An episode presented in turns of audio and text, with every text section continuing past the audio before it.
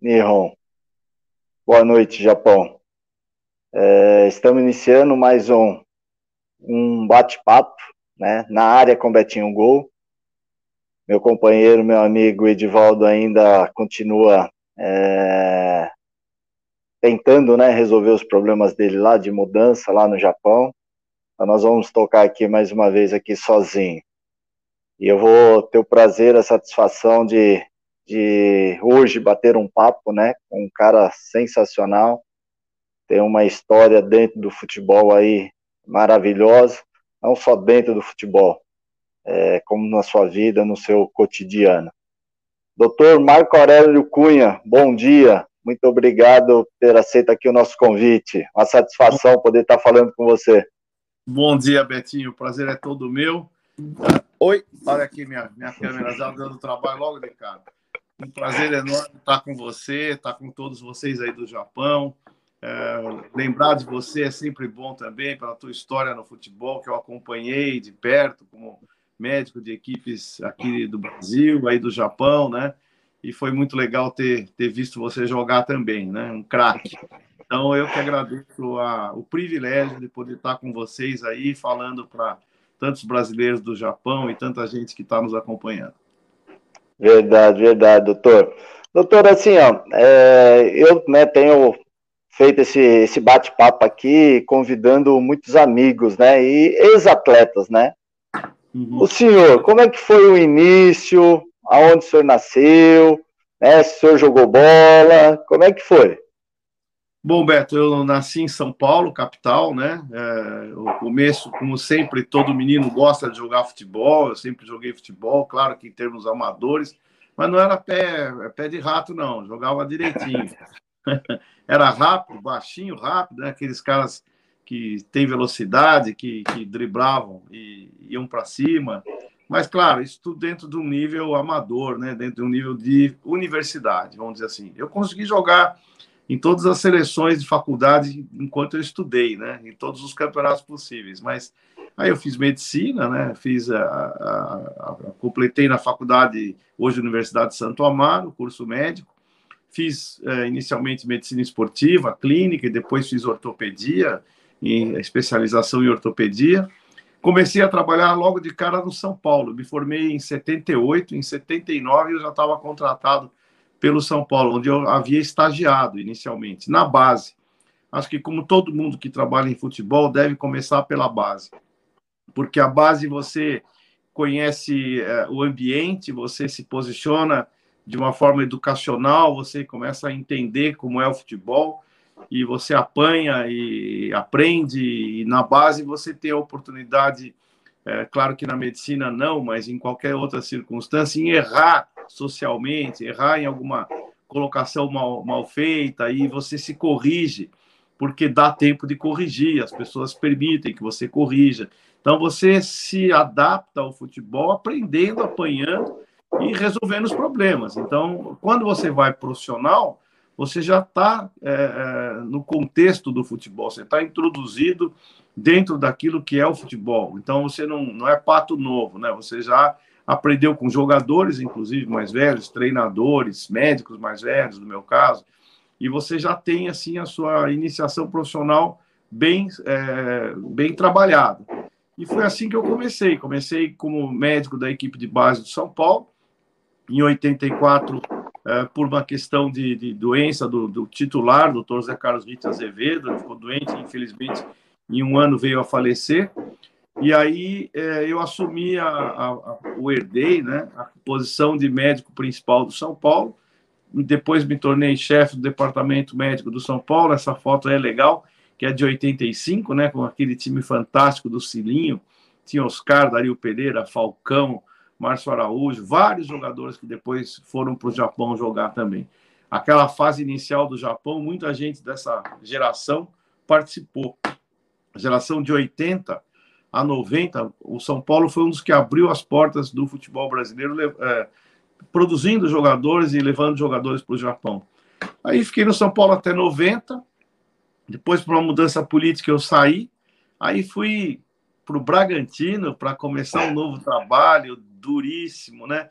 um clube ainda sem estrutura, e a gente acabou sendo campeão. Aí está com meu filho, João Paulo, que hoje tem 31 anos, no que polo, legal. naqueles jogos do Bragantino, que foram fantásticos, uma equipe extraordinária, né? Que deu o Mauro Inclusive, inclusive, doutor, né? Deixa eu só cortando assim rapidinho, porque esse time de, de 85, né, do São Paulo, né? Eu estava no Juventus na época, né? Isso.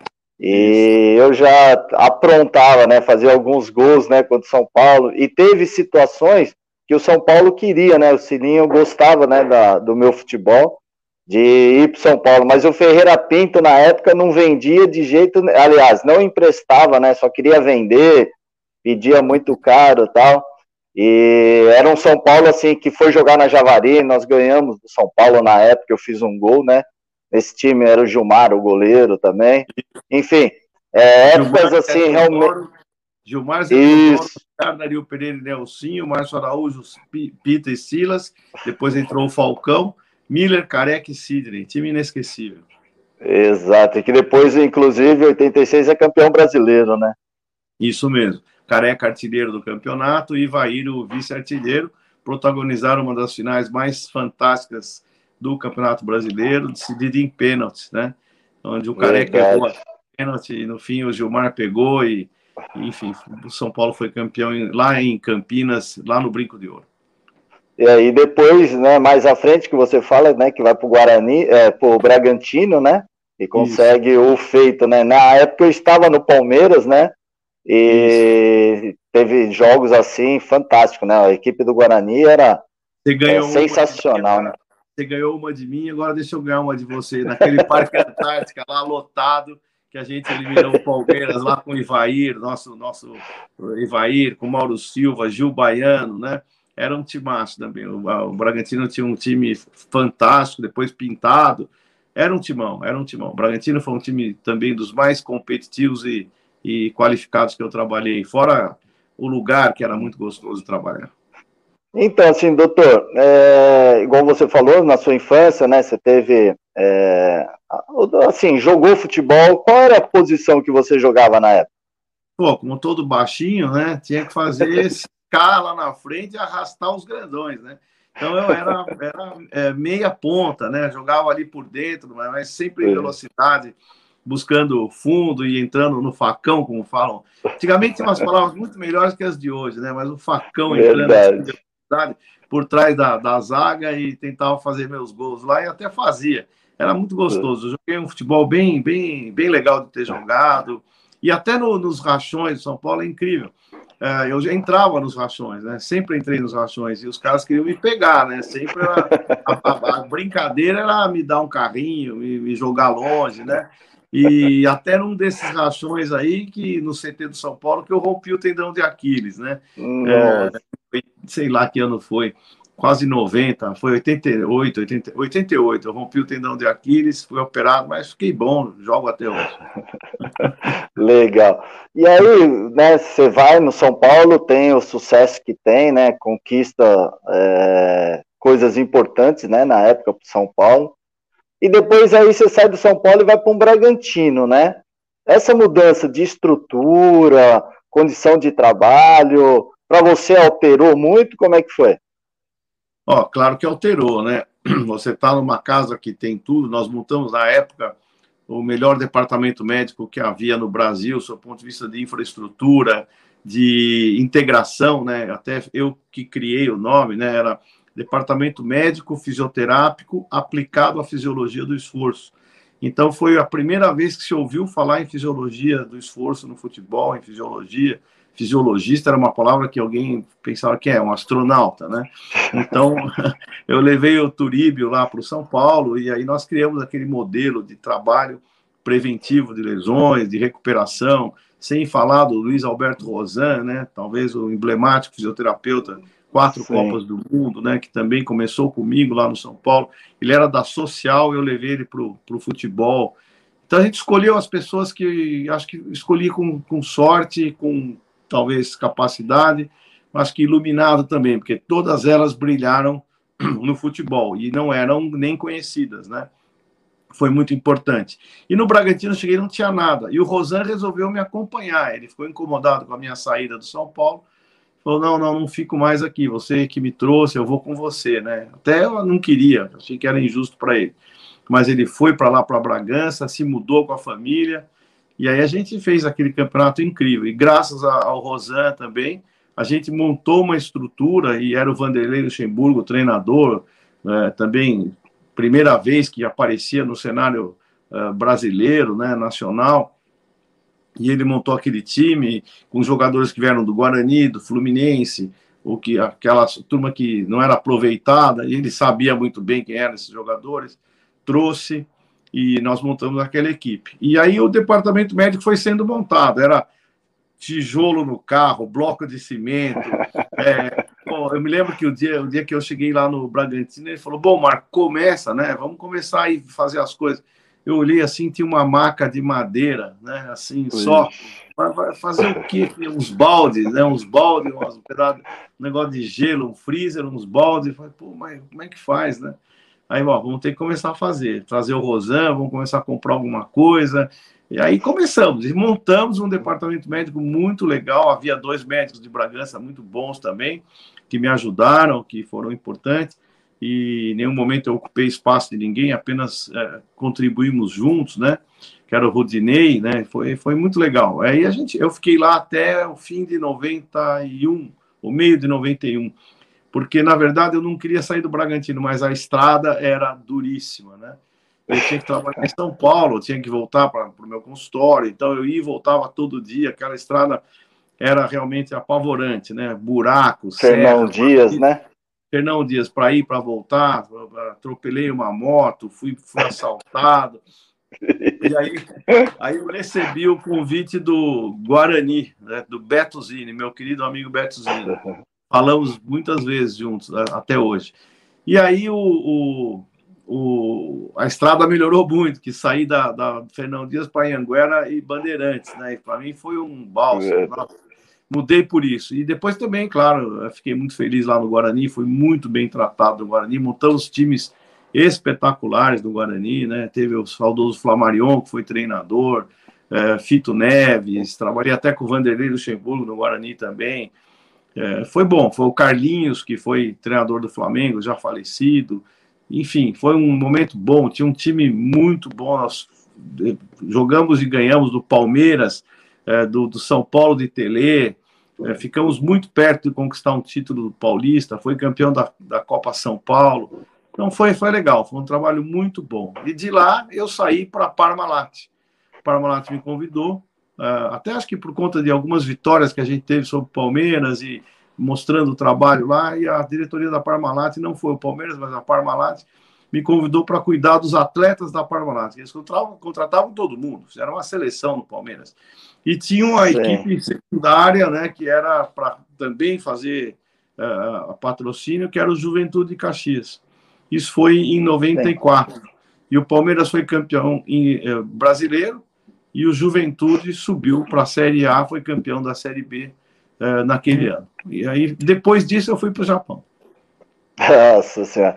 Não, então, você, pô, assim, você só passou realmente por times que ganhou pouca coisa, né? É, graças a Deus ganhamos, né? Foi, foi, muito bom. E o que é legal é que você falou com estrutura e sem estrutura, né? A estrutura foi sendo criada, o modelo de, de, de trabalho, a paciência, crescendo com com os atletas, tolerando dificuldades, porque é muito fácil você chegar na Parmalat e ganhar tudo, mas não é fácil chegar no Bragantino e ganhar também, né? Aí é, muda bastante de figura, né? Então, o próprio Juventude era difícil, a gente montou uma estrutura médica lá muito boa, inclusive levei um fisioterapeuta, que hoje é um dos melhores fisioterapeutas lá do Pará, que é o Júnior Furtado, ele começou comigo estagiando, hoje é lá do Paysandu, responsável por toda a área de fisioterapia lá de, do, do Paysandu e, e, muito conceituado em Belém. Então a gente a gente deu oportunidade às pessoas também de trabalharem. É, depois eu fui, só para lembrar, tive no Figueirense, levei o Marcos Kimura, que tinha chegado do Japão. Ele era da sua época, ele trabalhava quando você e eu estávamos lá, né? Você jogava eu como médico. Ele trabalhava no Panasonic, no como é que chama? Gambozaka. Gamba Osaka, o Gamba Osaka. Ele era do Gamba Osaka, se eu não estou errado, era o Gamba Osaka. Qual era o outro time de, que, que nós Cerezo. temos? Não, não, não, não, é, não é o Gamba, não, não é o Gamba Osaka, é de é, perto de Tóquio, onde são as finais, como é que chama? É, Tem... Yokohama. Tá, Yokohama, Yokohama Marinos. E o outro? Yokohama Flugios.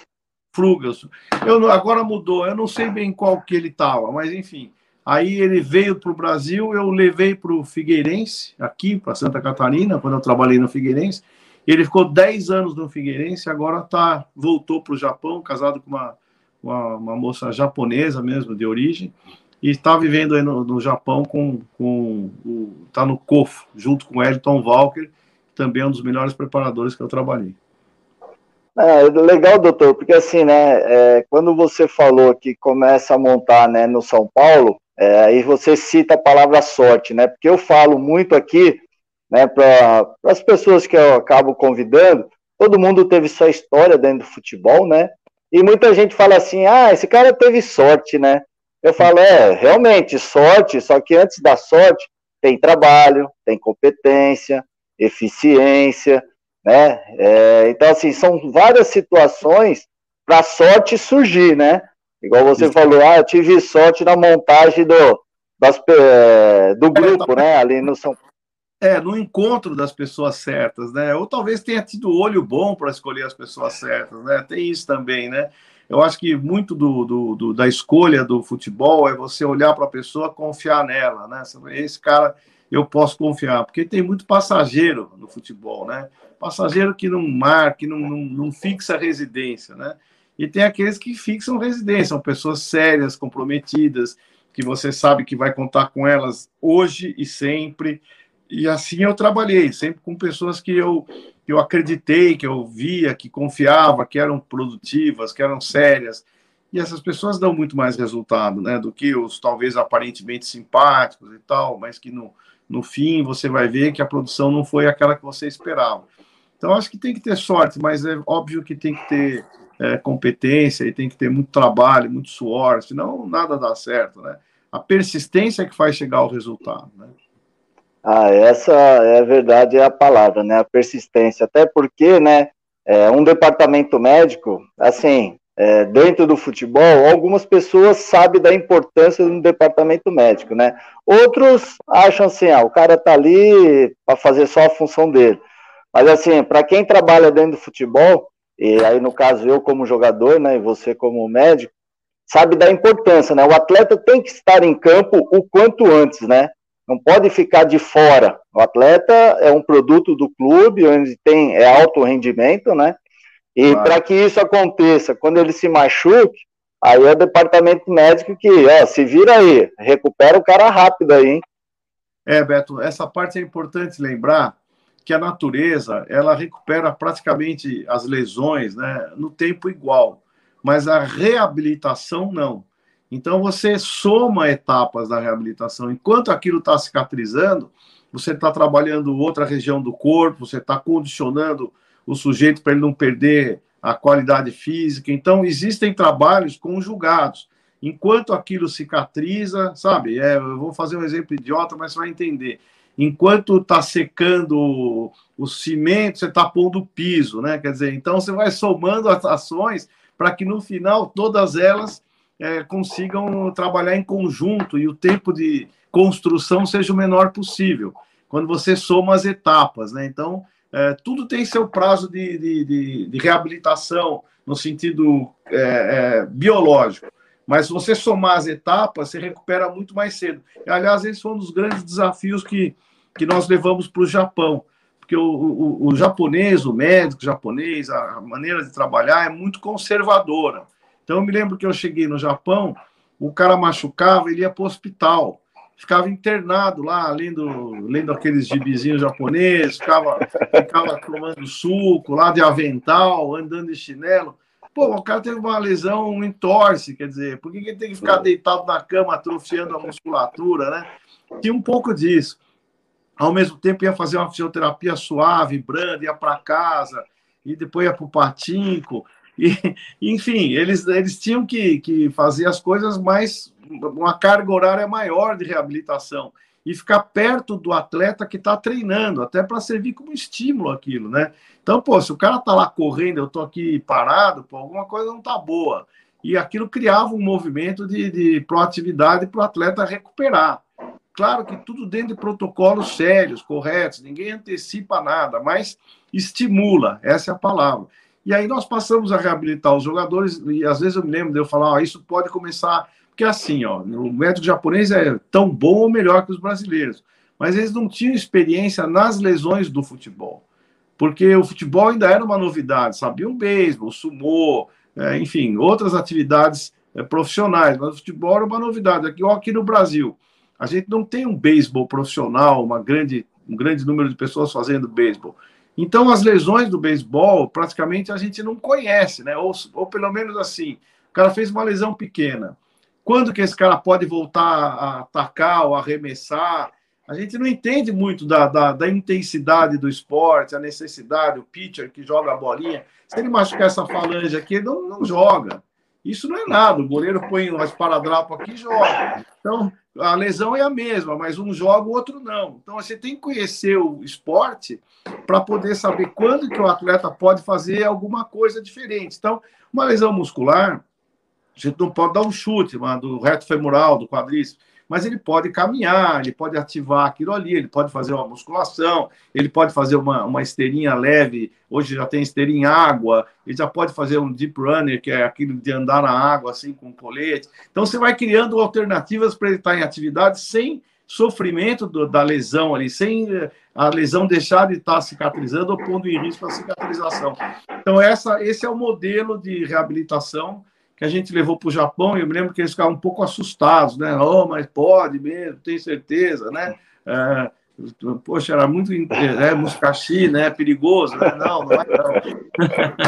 então a gente mostrou que era possível fazer uma reabilitação assistida e ao mesmo tempo em etapas é, bem colocadas para o produto final ser mais rápido, né? Ou seja, a atividade chegava mais rápido, não a cura propriamente dita, mas a atividade e ele pleno para jogar estava muito mais apto dessa forma do que esperando lá no hospital ou sentado lá na enfermaria. E acho que isso que foi é. legal, entendeu? Isso que deu certo lá, as pessoas acreditaram. Não, então, até em cima disso, né, porque aqui no Brasil, como você falou, né, o futebol, ele é é, milenar, né? Então, assim, o, o, futebol profissional no Brasil é muito antigo, né? Então, uhum. vamos colocar aí de 85, você chega ali em São Paulo, você começa é, com a, essa formação, até você cita a palavra fisioterapeuta, né? Fisioterapia, porque é, pouco se tinha, né? Era um massagista na época, eu lembro lá do Juventus, nos juniores e tal, era água, gelo, o calor, o contraste, né? Elias Pássaro, de grande lembrança. Verdade, verdade, né? Então, assim, era muito rudimentar, né? O São Paulo ainda talvez tinha uma condição melhor de, de tratamento, mas era o que tinha na época, né? E aí depois. É, não, há crítica, não há crítica, é o que tinha. Às vezes a gente fala de um procedimento médico, nossa, mas, ué, mas era o que tinha, né? Não tinha imagem. Nós não tínhamos imagem de ressonância, não tínhamos. Eu fui ver ressonância na Itália em 84, né? A primeira lá que estavam falando em ressonância. Então não tinha, tinha no máximo ultrassom, olhe lá, nós, só tinha raio-x, tomografia no máximo, né? Então você tinha aí que também era um lado positivo, que despertava muito o senso clínico do médico. O médico examinava o paciente, o médico perguntava para o paciente como é que você está, o que você sente. O médico acompanhava o jogador ao campo para poder perceber nas suas reações se ele estava evoluindo ou não. Hoje, que parece fácil, mas manda um laudo lá, o cara lê, acredita até no laudo, nem sempre o laudo é tão verdadeiro, porque o, paciente, o médico faz o laudo, não está vendo o paciente em atividade, está vendo ali pós-exame. Então, essa medicina de hoje, embora muito sofisticada, ela carece um pouco de relação médico-paciente, de conhecer mais o que está acontecendo com o atleta e não só jogar a responsabilidade no laudo e na imagem. Né? A gente tem que ter mão clínica para poder fazer diagnóstico. É, esse é um ponto fundamental, né? A sensibilidade, né? E o acompanhamento, né? Do médico e o atleta, né? Isso é fundamental. Aí você cita, né, que quando chega no Japão, tem essas, essa diferença, né? Porque lá eles são, na verdade, é, como você citou, o futebol japonês profissional começou em 93, né? Então, era um período curto, né, naquele período que nós tivemos lá. Eu senti isso também. Até é, semana passada eu tive com o Tuto, o atacante que jogou lá há muito tempo também, e a gente falando, né, de lesões, eu levava remédio daqui do Brasil, isso. né, porque o tratamento lá deles era uma vez por dia apenas, os remédios 0,5, né, muito fraquinho, né, pra gente, anti-inflamatórios, né, e eu levava remédio daqui do Brasil para poder tomar lá, né. Eles se espantavam quando recuperava assim rápido, né tinha muito fitoterápico também, chá, essas coisas deles lá, né? Que tem valor, Sim. claro que tem valor, mas para quem está precisando para ontem, né? É algo mais efetivo a gente precisa. Você tem razão, me lembrei bastante disso mesmo. Era uma terapêutica bem suave, né? Para não comprometer. O japonês é muito cauteloso, né? Ele é muito cauteloso. O que tá, não está errado, não mas em esportes de alto rendimento, de alta intensidade, você precisa ser um pouco ousado, sem ser irresponsável, obviamente, mas a ousadia faz, faz diferença. Não, esse era o ponto, né? Porque assim, eu queria estar em campo quanto antes para poder estar jogando, né? E eles assim, calma, Betinho, calma, é, vamos pôr aqui a computura, vamos fazer aí igual. Que os É, era muito bom, e, cara. Muita saudade do Japão. É, até assim, tem o, o, Milton, né, do Japão aqui, que é o que o japonesinho que estava ali com a gente no início, ele que me deu essa oportunidade de, de estarmos aqui hoje, né? Porque no início da pandemia, ele tem a página do, do Facebook dele, né, do Japão aqui, e estava tudo parado. Ele falou: Pô, Betinho, você não quer utilizar uma hora do seu, do seu dia aí para você falar é, como é a vida de um atleta, não sei o quê, para as pessoas que estão em casa, né? Pelo menos né, ouvir uma história, não sei o quê. Isso começou lá atrás, né? O ano passado, com essa pandemia toda aí. Hoje, né, tem o Lincoln, que foi o que fez o convite para você, que organizou, né, de eu poder estar tá falando, pelo menos eu e você, né? Porque antes era eu sozinho, esperando alguém entrar para fazer alguma pergunta, né? E aí, hoje, pô, nós estamos né? É o 44 programa, né? Nesse bate-papo aí, muito feliz. Obrigado mais uma vez. E assim, essas histórias, né, de cada um aí de, dos convidados que nós fizemos, são histórias assim, dentro do futebol, realidades totalmente diferentes, né? Igual você é, não foi profissional, mas na sua área, você, o que você já trouxe, né, para dentro do futebol brasileiro, como médico, né? E depois mais à frente a gente vai falando de outras funções, né? Que você é um cara muito eclético, né? Ah, tá disposto a tudo, né? E aí dentro disso, houve alguma divergência com a cultura japonesa quando você chega de imediato? Olha, Beto, o principal é você se submeter à cultura, você respeitar a cultura e aprender. Eu até dizia, né, que quando eu fui quando eu fui levado ao Japão, eu era o physical advisor, né? Até porque é, pela lei eu não poderia exercer a medicina, mas eu poderia ser um consultor médico e havia médicos que trabalhavam comigo, Irano no, no, no, lá no Rei Sol e depois havia no Verde Kawasaki também colegas que eram os meus superiores hierarquicamente falando, né? Mas o que eu levava para ele eram opiniões, né? Então eu fui levar opiniões e e, e fazer o meio-campo entre o departamento médico, até porque o médico não ficava no, no, no, campo, né? Aquela época, imagina, o médico japonês é caríssimo, valiosíssimo, tem atividades nos hospitais, e eles não tinham tempo, vamos falar entre aspas, a perder né, num treino de, de futebol. Então eu ficava nos treinos, eu avaliava tudo, passava para o médico, e eles foram profundamente respeitosos comigo, sabe? Em nenhum momento houve qualquer conflito. Havia um pouco assim, você não pode medicar, não pode dar remédio. Claro que eu respeitei isso, mas obviamente que eu passava para eles, olha, eu faria isso, eu faria aquilo. E eles, e eles faziam isso com muita lealdade, com muita disciplina, né?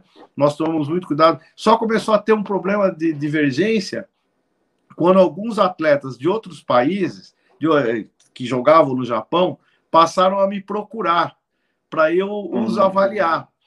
E aí o Rei Sol se incomodou e fez eu assinar uma carta que eu não poderia atender ninguém que não fosse do Rei Sol, né? E é, é difícil negar, né, para pessoas amigas, né, que, que não poderia atender e tudo mais. Eu atendi lá muita gente, o Leonardo foi na minha casa para eu atender, o Chinkiti goleiro foi na minha casa para eu atender, para perguntar para mim o que fazer com as lesões. O, o Rui Ramos atravessava Tóquio lá para ir lá me ver, ficou meu grande amigo a ponto de me levar para o verde depois, né? Certamente foi a influência dele que me fez ir para o verde em 96, né? E o Ramos foi uma figura uh, incrível, brasileiro que fez um sucesso danado no Japão e polêmico e criativo, né? Um cara diferente. E eu atendi também, atendi jogadores estrangeiros lá, italianos, que iam lá me procurar, pô, olhe para mim e tal. Por conta da língua, tinham dificuldade, ou talvez o acesso aos médicos fosse um pouco mais, não era caloroso como a gente acaba sendo, né? Então, eu virei ali um personagem de consultoria por amizade, sem nunca ter feito, imagine, nenhuma consulta profissional. Às vezes me telefonavam, não, tô assim, o que você acha, tal. E eu ajudava todo mundo, independente do time, embora tivesse compromisso não atender formalmente ninguém é, fora do Rei Sol, né? Mas é impossível, como, como cidadão e pessoa solidária, não daria. Para o Gilmar, por exemplo, meu grande amigo, jogava no Mundo Cereço sempre me ligava, nós somos amigos até hoje, a família é amiga, né? Então, como não falar para um cara que foi campeão comigo a vida inteira que eu não posso falar com ele, né? Então, essa foi a única dificuldade, mas eles toleravam, eles fizeram isso formalmente para, obviamente, dar um limite para aquilo, né? Para não se expor, para ninguém colocar uh, no jornal, sair alguma coisa publicamente, mas fazia uma vista grossa uh, gentil para que, que alguém precisasse de mim. Obviamente era por saúde, ninguém ia falar não. É, o, até assim, tem um, o César, né, que é um dos caras que está comigo. Até deixa eu agradecer o pessoal que está aqui participando com a gente aqui, fazendo algumas perguntas, algumas colocações, né? Então, o César, o Adilson, o Adilson até pergunta se é o 44 programa, é o 44 sem programa. O Harada é um cara, é um japonês que é um fã-clube, ele é um chefe de um fã-clube meu lá no Japão até hoje. Tem uma amizade tremenda aqui, ele está participando, está dando. Hoje é meu aniversário, tá, doutor? Vou fazer Pô, 55 Betinho, anos. Quantos anos? 55. 50, parabéns, Betinho, parabéns. 65 você é, então. 66, né? 66, isso aí. 66, 66 é uma das melhores gerações que o São Paulo teve, sabia? Miller, é. Silas, Silas. uma geração extraordinária. Jogadores, o Lange, que foi um que jogou no Japão também, muita gente boa de 66. Verdade. É, eu lembro porque nós jogamos muito, né, contra São Paulo, Ponte Preta, é, Guarani.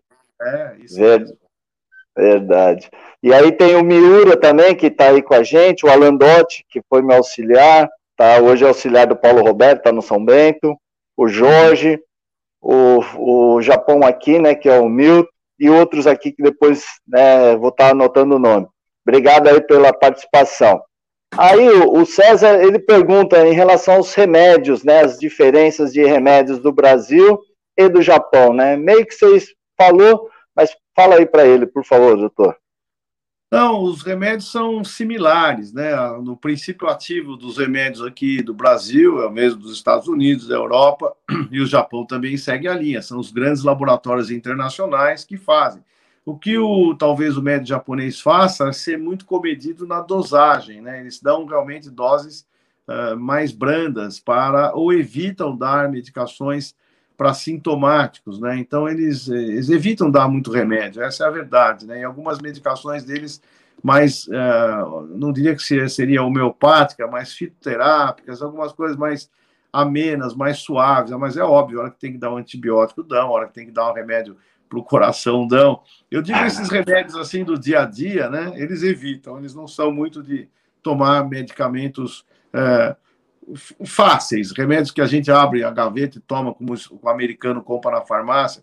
O japonês, para comprar remédio, tem que ser sob receita. Tem, pelo menos na minha época, até algum tempo atrás, era assim. Pode ser que hoje, com essa globalização de tudo, já existam as grandes farmácias comprando remédios lá. Eu tive no Japão há um ano e meio atrás mas não me, me dei conta se isso ocorre. Eu acho que ainda tem uma certa cautela e um controle muito grande de medicação para evitar a automedicação tão grande que tem aqui no Brasil e nos Estados Unidos e em outros lugares.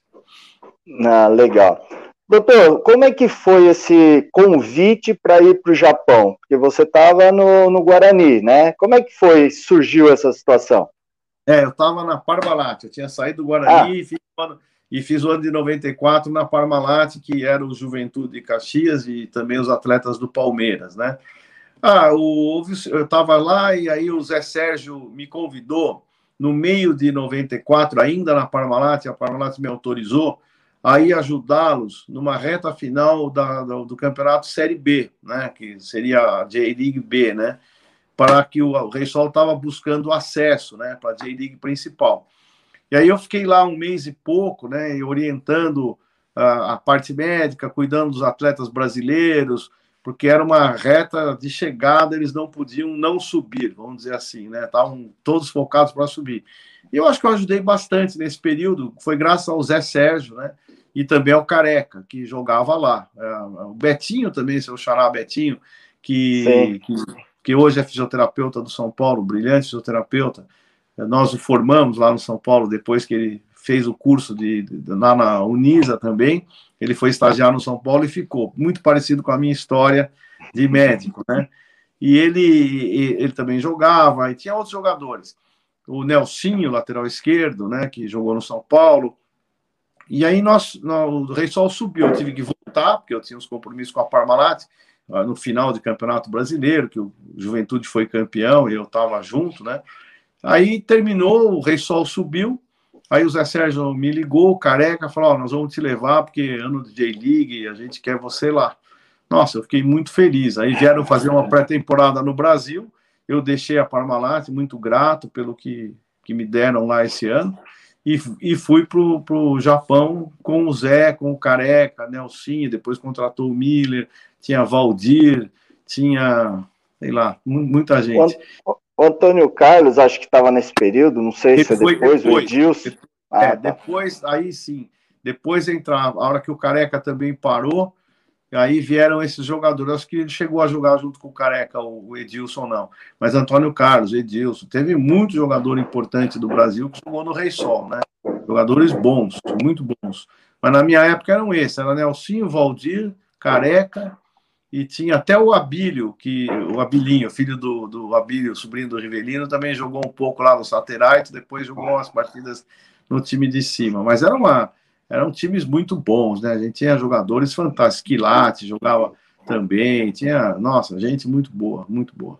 Os argentinos. É, então, eu, eu peguei, porque eu chego no Japão em 93, que é o ano que se profissionaliza né, o futebol japonês. Começa a J-League em 93. Só que Isso. eu vou pro time, na época era Fujita, né? Era o time da segunda divisão. Uhum. E o Rei Sol tava, no caso, era Yamaha, que depois se tornou Júbilo, né? O Rei Não. Sol. É, isso. É, o Rei Sol, nós, a Fujita, né? É, E tinha, e acho que o 100. Isso e tinha, se não me engano, o Sendai. Eram quatro times aí para duas vagas, né? Mas, teoricamente, a nossa equipe, em termos de projeção, a empresa era a menorzinha delas toda, né? E nós fizemos uma campanha sensacional e terminamos em primeiro lugar. Só que o Rei Sol fez de tudo para que ganhasse a nossa vaga, né?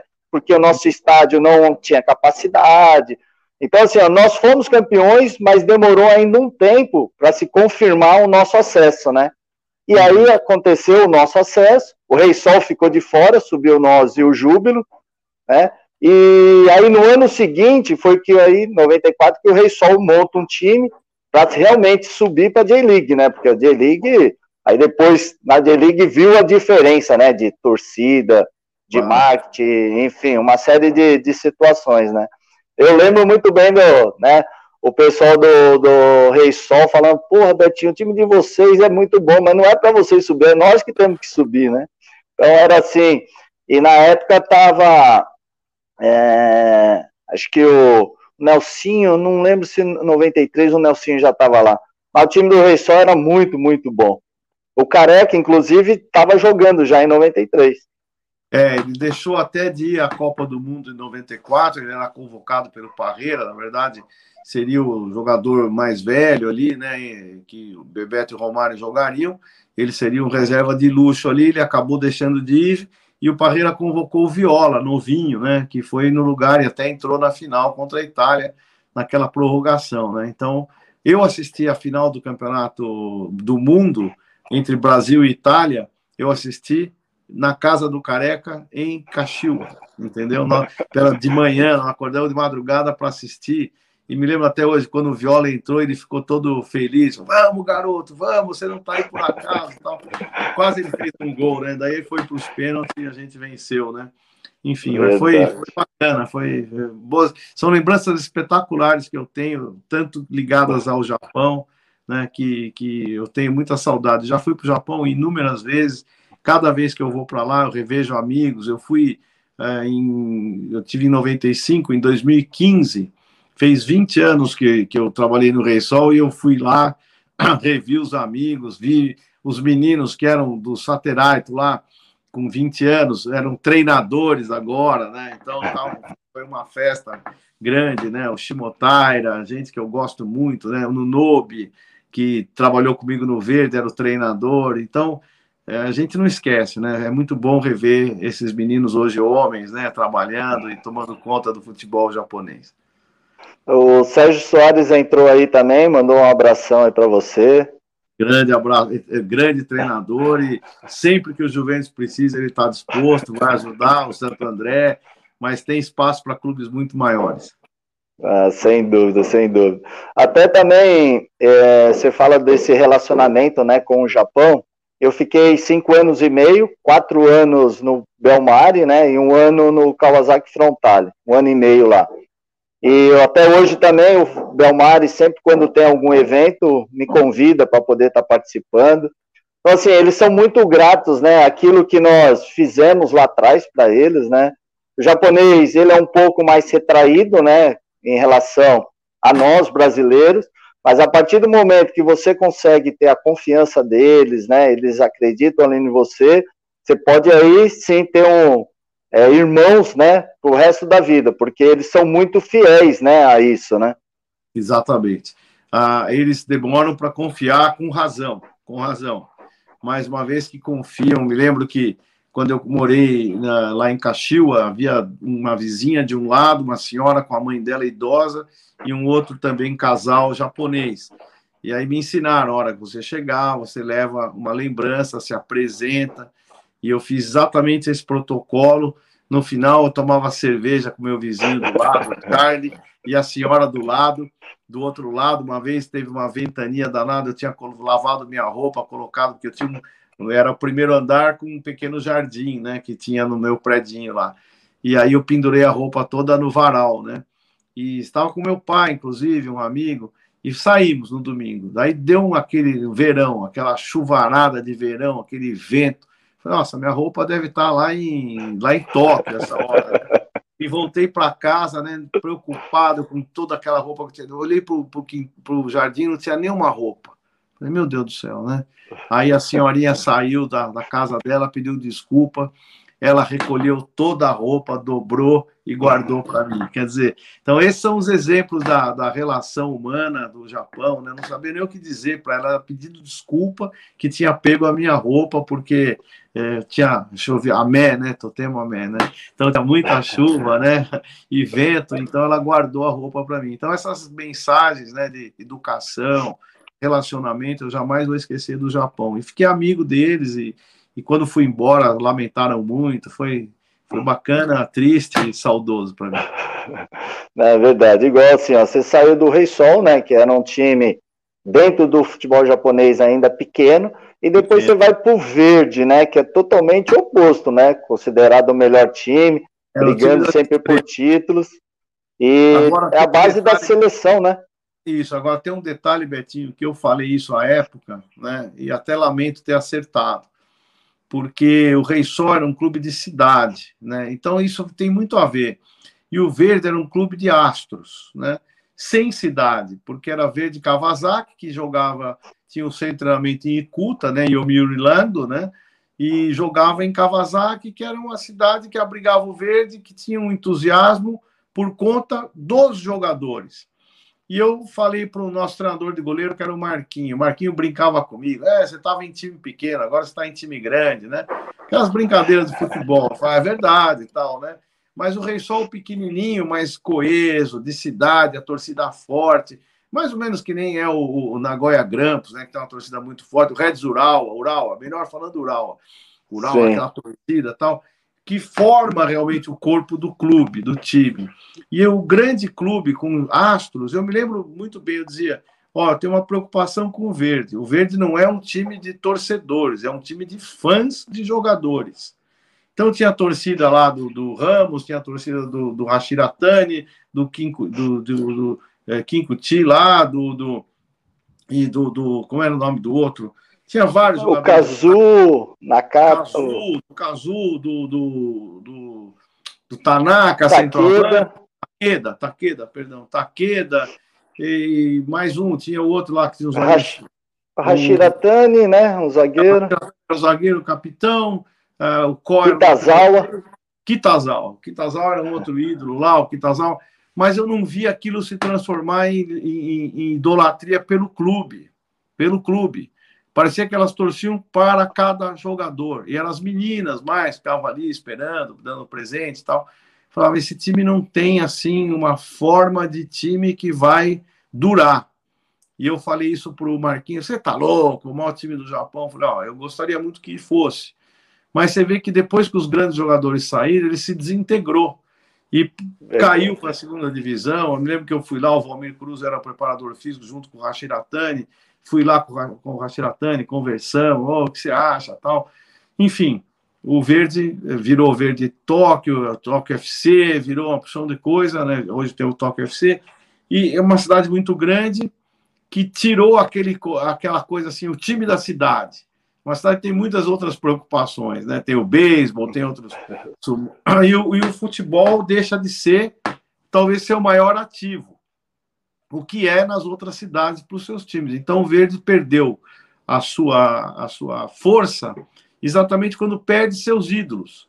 E os times pequenos, entre aspas, conservam-se fortes, porque são os times das cidades menores e que vão lá, que vão torcer Cacheu Areison, né? E você vê que o verde tem aquela torcida que fica ali atrás do gol, aquela torcida organizada, mas não, não, não, não causa maiores emoções para as outras pessoas que moram por lá. Vê como é difícil o futebol. Às vezes você trabalha muito no marketing, mas não cria raízes, né? E os outros clubes é. têm raízes mais sólidas do que o verde, infelizmente, né? Eu espero que o verde volte a ser o verde de sempre. É verdade, é isso que você citou é de suma importância, né? A raiz, o torcedor, né? Realmente.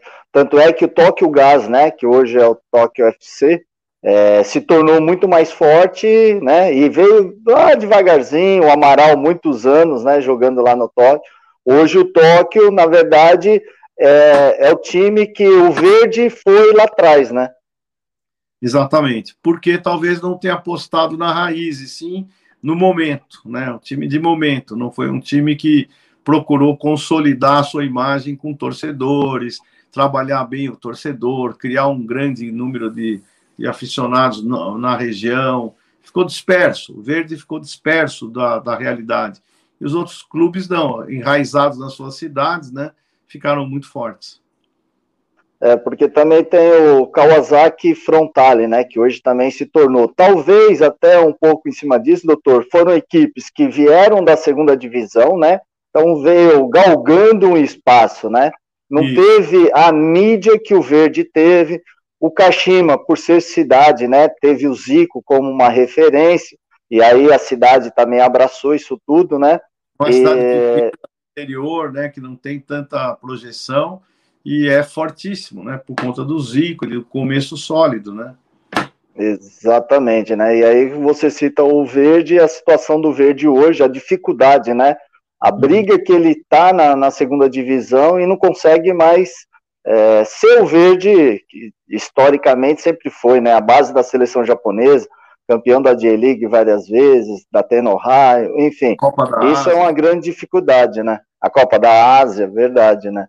É. Mas, doutor, aí esse período todo aí de Japão, aí depois disso daí, resolve voltar, como é que é?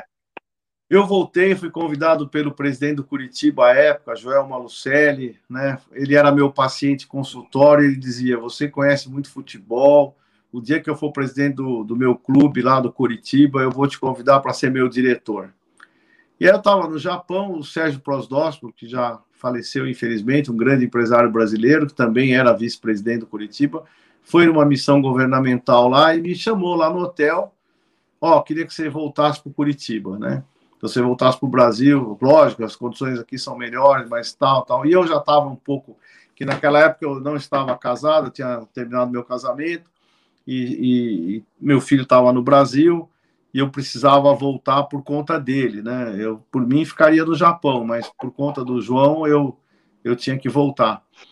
E aí eu aceitei o convite do Curitiba, e fiquei no Curitiba seis meses onde nós tínhamos que nos manter na primeira divisão. O Curitiba tinha subido. Você sabe que o time que sobe é o primeiro que cai se não correr bem, né? Na, na outra, na outra, no outro ano. E a gente conseguiu uma ótima campanha. O Curitiba ficou muito bem. Revelamos jogadores. O primeiro contrato que o Alex fez é, foi comigo lá no Curitiba, um grande jogador. É, o Claudio Miro, que depois eu levei para o Santos. Enfim, aí nós temos uma boa. O Basílio, eu, eu, eu, contratei o Basílio lá, que jogou no Japão tanto tempo, inclusive no Rei Sol, né? O Basílio ia ser, ia ser é, liberado, que tinha uma lesão muscular e tal. E eu vi aquele jogador é muito rápido, jogador diferente, vamos conservar ele aqui. Nossa, o que ele rendeu ao Curitiba e depois em negócios nem se fala, né? Aquela história do olho, né? Pô, esse cara vai dar certo, né? Aí é, eu, o Santos me convidou, um projeto novo do Santos, o Samir Abdurrak, presidente, também já falecido, é, me fez o convite com mais um amigo, Renato, que me levou para lá. E aí eu falei, ah, mas tem que montar uma estrutura, de novo, né? O Santos tem um... é o que eu falo, né? Acho que a gente é chamado só para fazer coisa difícil, né?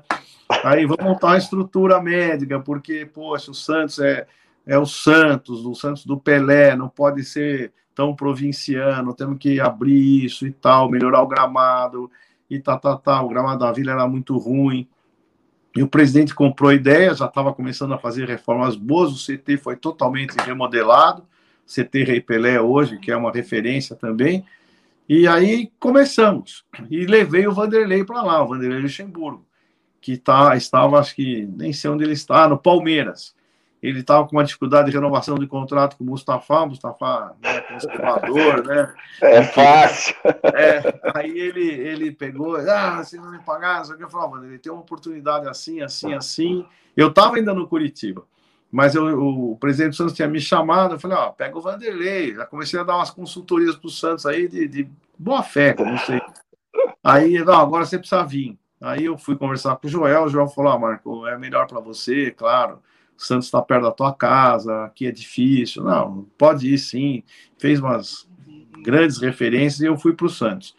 Aí logo de cara a gente levou o Vanderlei, que era um salário altíssimo para a época, hoje não é nada perto do que ganha o senador, mas era um salário altíssimo e criticaram muito, Santos não tem condição de pagar, tal, e papapá. Bom, resultado, logo de cara a gente ganhou o Rio São Paulo, do Flamengo no Maracanã, com Romário e tudo e havia um prêmio de um milhão de reais, era o SBT que transmitia. E aí fomos campeões, aquela, aquele dinheiro já falei, ó, agora o Vanderlei tá pago, agora pode reclamar de outra coisa. Né? E, e, aí, aí fomos evoluindo tal, e foi um excelente ano, a gente quase que chega na final do, do, do Campeonato Brasileiro, foi por pouco, e na Copa do Brasil também. E aí o Vanderlei saiu para o Corinthians. Até eu fiquei naquela época chateado com ele, porque a gente tinha um compromisso de dois anos no Santos, né? Mas cada um sabe de si. E aí veio o Leão no outro ano. Fizemos um grande campeonato também e ganhamos a Comebol do Rosário Central na Argentina. Uma vitória. Deu briga, aquela coisa toda. Nossa senhora, nem me fale aquilo lá, jogando o rojão dentro do vestiário. E eu levei a maioria dos jogadores que trabalharam comigo no São Paulo. Então, é, e alguns que, que eu conhecia muito bem. Então, o Ronaldão, que é meu afilhado de casamento, o Zete, o Miller, o Macedo, é, jogadores, eu falava, o Santos só tem uma, uma raiz de campeões, aqui está muito tempo sem ser campeão. Vamos levar jogadores que tenham esse estigma para a gente ganhar algo grande. E foi importante, aquela Comebol, que é a Copa Sul-Americana é, hoje, né? A gente ganhou, olha, foi difícil. E ganhamos esse campeonato. Aí no outro ano, 99, aí eu já comecei a me indispor um pouco lá. O Leão não é, é meu amigo pessoal, mas não é fácil. Eu falei, ó, tá na hora de eu sair. Já fiquei dois anos e pouco aqui, não queria, mas não, Samir, você fica, você fica. Não, não, não, tá, já deu, já deu prazo de validade. Deixa eu, deixa eu, deixa eu fazer outra coisa. E aí, logo que eu saí do Santos, quem me convida? O Figueirense. Série C do Campeonato Catarinense. Começar tudo de novo, fazer isso e tal, e vamos, e vamos. Aí montei um time com quem? Com os jogadores que eu conheci do Santos.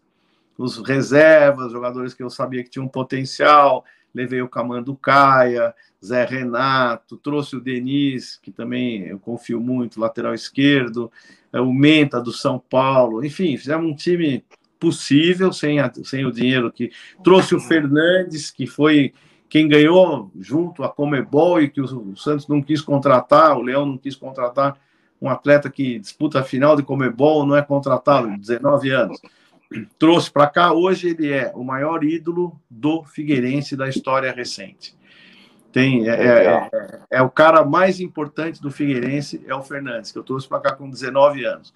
E aqui no Figueirense, eu busquei lá em Jaraguá do Sul, nós fomos treinar, eu vi um loirinho treinando, pequenininho, comprido, alto, mas novinho. Quem é esse menino? Ah, esse menino joga aí na escolinha tal. Joga muito. Ele entrou para completar time, sabe aquelas coisas de treino de pré-temporada? Uma escolinha e tal. Olhei o menino, fiquei encantado. Não é possível que ele tenha tanta desinibição para jogar com adulto. Aí chamei, vem cá, você não quer ir para Figueirense? Devia ter 15 anos. Ah, estudo aqui e tal. Bom, para encurtar a história, chamei o pai. É, o pai, não, não dá, tal, mas estudo em escola particular. falei, eu pago a escola particular. Aí o presidente falou, como? Não pode? Pode, pode. Sabe quem é esse menino? Felipe Luiz. Felipe Luiz. Trouxe o Felipe Luiz para Felipe Luiz. Ele fazia lição de, da escola na, do meu lado na mesa onde eu trabalhava. Eu ficava olhando por ele. Tá aí o Felipe Luiz. Então, algumas coisas que eu falo que é o olho, que é a, a boa fé, né? Fazem as coisas acontecerem. Aí fiquei no Figueirense e fomos campeões estaduais aqui também, em 99. Não, era, não jogava um clássico para campeonato, mais de 20 anos. O Figueirense foi campeão. Aí o Figueirense, com esses créditos depois da Série C, subiu à Série B. Aí eu deixei o Figueirense, porque também acho que deu o prazo de validade. Ah, haviam outras ideias que não eram muito iguais às que eu pensava. E aí eu saí do Figueirense. E o que, que eu fui fazer? Foi para o Havaí? Não, aí, ah, depois disso, isso mesmo. Depois o Havaí me convidou, eu falei, não, não posso ir agora. Acabei de sair, não fica bem, não é legal são rivais. Daqui um ano vocês me chamam. Daí, depois de um ano, o presidente do Havaí veio e me chamou. Aí eu vim para cá, fiquei seis meses, fomos campeões de uma, de uma Copa que era classificatória para Mercosul, para Sul Minas. Aí o São Paulo me chama de volta, em 2002. Aí eu, aí eu o presidente do Havaí, o Zunino, falecido também, grande pessoa, médico, me levou até o São Paulo para o presidente Marcelo e falou: vim devolver o Marco. Aí, foi muito bonito. E aí eu voltei para São Paulo em 2002, onde fiquei até 2010, e aí a maioria das pessoas sabe a história. Então, doutor, pô, parabéns, parabéns mesmo. Assim, ó, é, você cita, né? Você vem, volta do Japão, né? Aí você vai para Curitiba, faz o trabalho que vai, aí você até fala, né? Ah, deu o tempo. E aí vai para o Santos, a mesma coisa, né? Faz o que faz e depois deu Aí a mesma coisa no Figueirense. Isso porque é, após conquistas, né, enquanto não tem nada, aí você chega, monta o projeto, faz o trabalho todo, aí se conquista, cresce. Aí muda esse planejamento, muda essa ideia, porque assim, você cita alguns conflitos, né, que até é normal dentro do futebol, né? Mas as pessoas mudam tanto assim quando começam a conquistar e esquecem um pouco tudo aquilo que tinha sido planejado? É, o ego infla muito. E aí, aquilo que você prega e que você quer que continue, ou que você quer que muitas vezes mude, olha, isso aqui foi bom, mas acabou, vamos fazer diferente. Não, e tal, e tá bom. E aí entram as intromissões, entram os caras que estão surfando na vitória, cheio de ideias para que as coisas melhorem e não vão melhorar por esse caminho. E aí você passa a ser insuficiente na gestão, porque você não é mais tão ouvido quanto era quando não tinha nada, entendeu? Essa é a grande realidade. As pessoas te escutam quando não tem nada e depois, quando elas têm alguma coisa, elas já acham que não precisam mais te escutar e começam a fazer da cabeça, porque elas estão com crédito, elas têm crédito, o time foi campeão, o time não é meu, o time é da diretoria, o time é de quem está lá no poder político. E aí começam os devaneios, começam a sonhar mais alto do que deveriam, e aí você começa a falar: poxa vida, eu acho que eu já não sou mais tão significativo aqui, está na hora de eu ir embora. Então a gente sai. E assim foi no São Paulo em 2010 também. Eu fiquei lá quase nove anos, acho que nove ou dez anos, 2002 a 2010, é, oito, nove anos eu fiquei. E aí eu senti que eu não estava influindo mais. Olha, eu não estou mais influindo aqui, não há por que eu ficar. E aí eu mesmo pedi demissão, saí e não fui para lugar nenhum. Era vereador em São Paulo, né? Aí eu fiquei como vereador em São Paulo, fui eleito, reeleito. E foi assim na Câmara também. Eu fiquei um mandato e meio e aí eu senti que eu já não estava conseguindo mais o que eu planejava. E aí eu deixei a Câmara Municipal, até renunciei, né? Uma coisa que é contestada, criticada, mas eu tenho meus motivos para isso, sem levar nada daquilo, né? E aí fui para a CBF, que me convidou para trabalhar no futebol feminino, que não tinha nada, que não tinha nada. E aí eu tive que começar tudo de novo, tudo de novo. E comecei tudo de novo. E fui muito feliz na CBF, muito feliz. Foram cinco anos maravilhosos, onde eu acho que pude ajudar muito o futebol feminino a estar onde, onde hoje se encontra, dar dignidade às meninas, dar oportunidade às mulheres, embora eu tenha sido também muito criticado por ocupar um lugar que talvez devesse ser de uma mulher, né? A diretoria de futebol feminino, coordenadoria. Mas eu entendi que eles entenderam, e acho que eles não erraram nisso, que precisava de uma pessoa com experiência no futebol para dar o passo mais largo e seguro para o caminho do desenvolvimento. E eu acho que eu fiz isso. Embora haja quem critique no, do mundo paralelo, eu acho que eu, eu, eu fiz bastante pelo futebol feminino e basta eu, as mensagens que eu recebi quando deixei das próprias atletas, que eu falo, eu trabalho para atleta, eu não trabalho para política, é, não trabalho para outro, outro nicho que queira influir, eu trabalho para atleta, e as atletas sabem o que eu fiz, tanto é que hoje você está vendo a Globo transmitir em aberto com Galvão Bueno amistosos da seleção feminina. Isso não foi por acaso, não foi, não foi, não caiu do céu, né? Foi graças ao futebol delas, mas graças ao apoio que elas tiveram no seu futebol. E aí também chegou um dia que eu olhei para mim e falei assim, aí aquele anseio de, de, de, obviamente legítimo de mulheres comandarem seu próprio futebol tal eu entendi que o que eu tinha feito já tinha sido o suficiente já o anseio de ter mulheres na, na direção era maior do que talvez a tolerância de me ver no cargo. E eu falei, está na hora de deixar para uma delas comandar isso. Conversei com o presidente, presidente à época, e, e saí da CBF de espontânea vontade, entendendo que o momento político não era mais meu, e eu já tinha feito a parte mais difícil, e agora ela delas. Eu queria ter ido até a Olimpíada, mas o adiamento da Olimpíada eh, me fez pensar nisso antes. E eu aqui estou torcendo. Hoje tem jogo das meninas, vou torcer muito contra o Canadá. E sempre ao lado delas e sempre pensando nelas, mas o meu papel já foi cumprido. Ah, depois, parabéns, mais uma. Veio, ah. Depois disso veio o Havaí novamente, que estava numa dificuldade danada, continua, por sinal, ainda com dificuldade mas cheguei aqui em janeiro, um time contestadíssimo que não subiu ano passado, um, um time muito é, muito mal, mal uh, talvez conduzido em alguns momentos, e eu tinha que fazer alguma coisa para manter esse time, porque não tinha dinheiro para contratar. E felizmente a gente conseguiu e o time foi campeão estadual contra todas as previsões, revertendo duas desvantagens na semifinal e final. Semifinal contra o Brusque e final contra a Chapecoense. Foi a primeira vez que o Havaí ganhou um título fora de Florianópolis. Então, a primeira vez na história. Agora começamos um brasileiro com dificuldade, não estamos bem, fizemos um ponto em três jogos, porque um jogo foi pós-conquista, fora, com o time todo uh, quebrado. O segundo jogo foi um jogo que tomamos o um empate no finalzinho. E ontem perdemos em casa 2 a 1 um, também num jogo atípico, um pênalti a nosso favor não dado. E o time muito cansado da, da Copa do Brasil, onde jogamos com o Atlético Paranaense, empatamos em casa e perdemos de 1 a 0 fora. Um gol a um minuto de jogo. E não empatamos por, por pouco. E o Atlético, esse mesmo Atlético, ganhou do Grêmio ontem de 1 a 0 no Olímpico. Então, é, fizemos muito contra o Atlético. Acho que o reflexo do esforço desse jogo, que o Atlético é superior tecnicamente, fez a gente perder muito o ritmo para essa partida de ontem. Precisamos recuperar no brasileiro agora de qualquer jeito para tentar o acesso, que não será fácil, obviamente.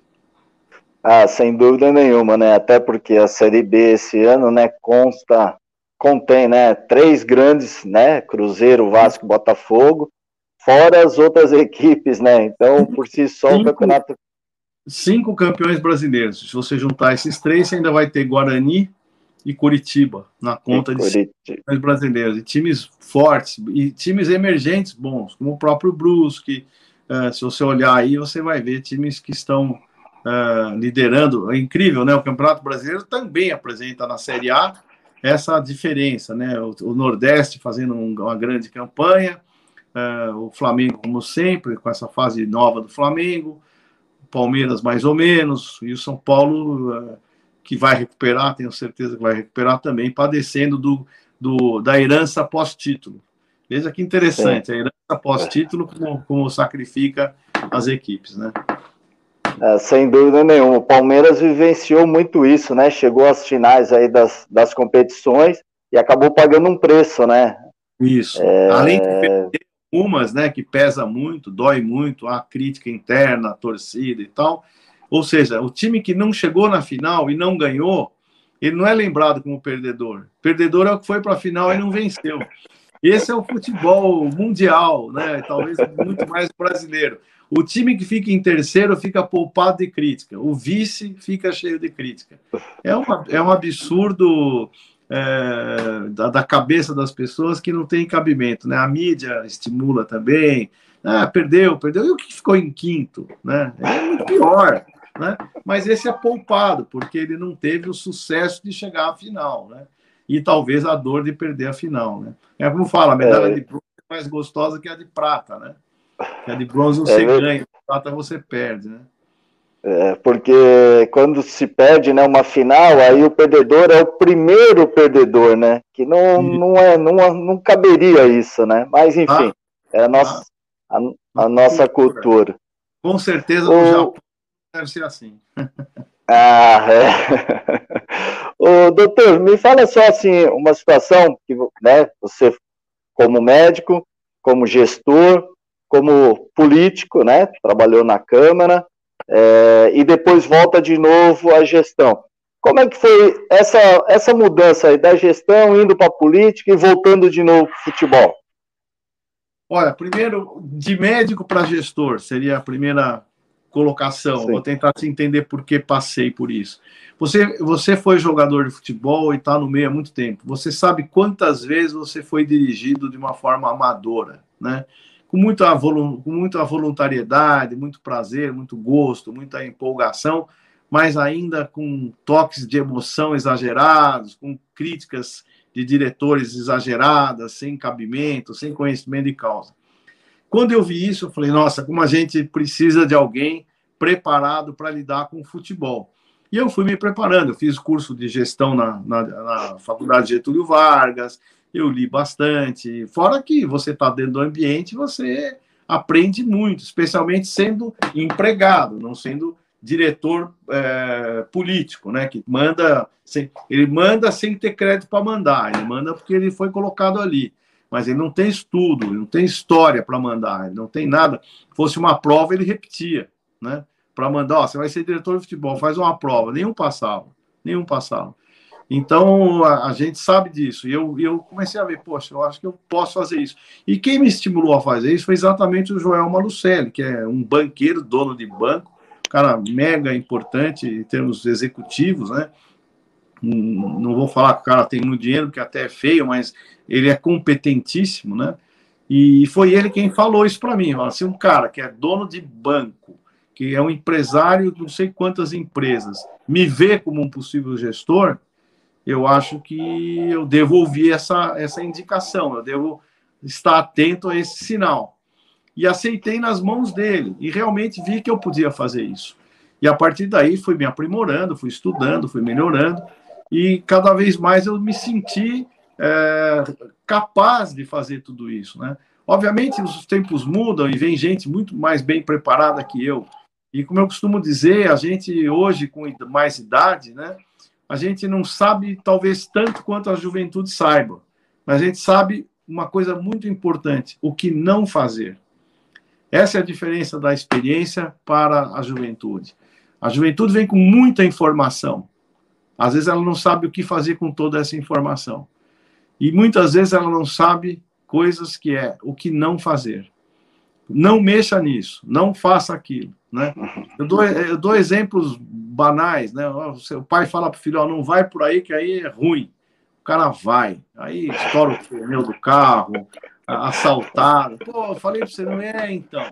Então, no fundo, você sabe onde não ir, o que não fazer, por que não, né? E os caras muito informados, eles vêm com tanta informação que eles atropelam muita coisa, né? E às vezes se prejudicam com isso.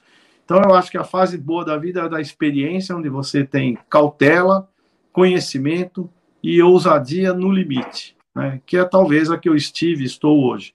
Então, isso foi me trazendo muita experiência e aplicando com sensibilidade, com interesse, com vocação, com cuidado, com respeito às pessoas, né? Eu acho que isso que deu certo, né? Então, essa mudança foi exatamente porque eu via que quem fazia isso não sabia fazer, ou fazia mal, poderia fazer melhor mas o poder político dá às pessoas uma certa imunidade que elas podem errar sem compromisso. E isso que acontece com os clubes de futebol, por isso a maioria deles está cheia de dívidas. Né? Sim, verdade. É, então, em cima disso daí que o senhor está falando, de do contexto geral, né? Do, do, médico, do político, do crescimento, né? Que você, a, que você falou, a experiência do futebol também é uma experiência única, né? Porque Ai. envolve tantas situações que você fala assim, caramba, como ou eu envelheci ou eu aprendi muito rápido as coisas, né? Eu falo isso também porque é, fui jogador e hoje eu sou treinador.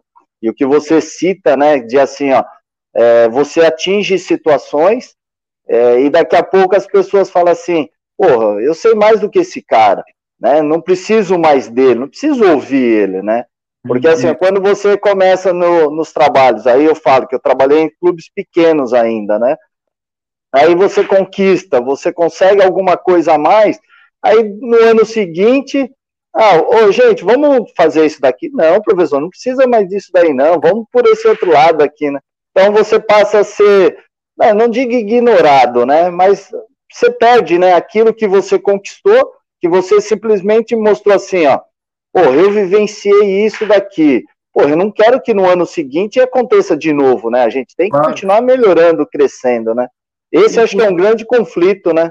Exatamente. Por mais aleatório que seja o futebol, Betinho, por mais assim, cada vez é um fato novo, um jogo novo, uma jogada nova, por incrível que pareça, elas se repetem.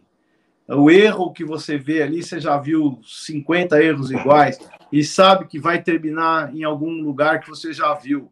Então, quando você prevê, estou falando assim, entre aspas, prevê, não é que você prevê, você já viu e vai acontecer de novo. Aquela bola parada que o cara ficou ali, não sei o que, vai sair o gol por ali. Aí sai, pô, é, pô porque já vi, você estava mal posicionado e tal. Então a gente sabe o que vai acontecer por tantos casos já vistos, por tantas situações iguais já vividas. E você passar isso para alguém que está começando, ele não acredita. Eu falo brincando, ó, o cara vai pescar, vem um velhinho e fala, ó, não joga a linha ali que dá enrosco. Caraca.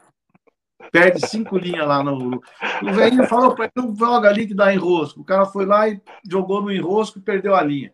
Então, por que que não ouviu, né? Porque eu não vou ouvir esse velho chato que veio aqui para dizer para mim que vou perder a linha. Eu vou jogar onde eu quero. Joga onde quer e perde a linha. Então, a vida é uma sequência de experiências bem ou mal sucedidas. Se aproveita as boas e, e, e pede para as pessoas não fazerem as que você viveu mal. Mas elas não acreditam ainda. Eles querem passar pela experiência negativa, né? Verdade. Doutor, ó, nós já estamos com uma hora e, e 18 minutos aí, pô, quero te agradecer muito. Quero te deixar à vontade aí, se alguma coisa você quiser comentar, né, que a gente aí não, não falou nesse período aqui de uma hora. É, mais uma vez, né, te agradecer muito pelo convite, porra, um bate-papo, uma história de vida, de, de reflexão, né, das coisas aí que você falou, aí não é só dentro do esporte, né, de uma maneira geral, para nossas vidas, né, muito obrigado mesmo, tá? Betinho, obrigado. Primeiro, quero, o que eu não falei é que você foi um grande jogador. Se fosse hoje, estava na seleção brasileira, pela dificuldade que a gente vê de encontrar talentos como você foi, né? E certamente é, mostrou isso jogando. Eu vi, eu sou testemunha do seu futebol. Então, é, primeiro cumprimentá-lo pela, pelo futebol, pela carreira, pela pessoa que você é. E agora dar um abraço a todo mundo aí do Japão que está nos ouvindo, os brasileiros que residem lá, que sejam felizes, que aproveitem esse país maravilhoso, que deem essa vivência aos seus filhos, que, que realmente cultuem aí a, a, o país, porque ele é um país extraordinário. Que se perguntasse para mim, você quer voltar para o Japão? Eu nem a mala faria, já estava indo para o. E olha que eu amo meu país também, mas o Japão é algo que, que me ficou marcado. Eu tenho profunda gratidão pelo tempo que fiquei, pelas vezes que fui, e torço pelo futebol japonês para que ele dê certo. E me coloco à disposição de todos aí que estão no Japão, se algum dia precisar de alguma opinião, alguma coisa. Até tem o meu Instagram, se quiser seguir, é Marco Aurélio Oficial, né? Marco Aurélio Oficial, é simples. Só entrar no meu nome, Marco Aurélio Oficial, e estarão lá no meu Instagram e a gente pode conversar por ali, pode enfim, é, conviver, porque é, é gostoso a gente é, ter relacionamentos, né? E podendo ter tempo, eu respondo a todo mundo, tá certo? Então, um grande abraço, obrigado pela oportunidade, viu? abraço a todos aí da colônia e sempre juntos aí para qualquer outra oportunidade. Beleza, doutor, obrigado. Obrigado a todos aí que participaram aqui do, do nosso bate-papo, né? Que mandaram mensagem, que curtiram, né? Esse momento aqui, essa história maravilhosa do doutor. Quero desejar a todos também uma semana muito abençoada. Nós temos ainda que ter todos os cuidados, né? Essa pandemia ainda continua, mesmo com a vacina, né? Já estando aí. Eu amanhã já vou tomar minha vacina também, 55 anos, né? Então estou muito feliz. É, mas não é por causa disso, né? Então, quando sair, saia de máscara, distanciamento, álcool em gel, né? Vamos continuar tendo os cuidados necessários para que essa pandemia passe de vez, né, e a gente possa voltar, né, à nossa rotina normal. Então, mais uma vez, uma semana abençoada a todos. Na próxima segunda-feira estarei aqui com um novo convidado, com uma nova história aí de vida, dentro do futebol, fora do futebol, e a gente está aqui com fé em Deus é, na próxima segunda-feira. Um grande abraço. Obrigado, doutor. Obrigado, um abraço a todos.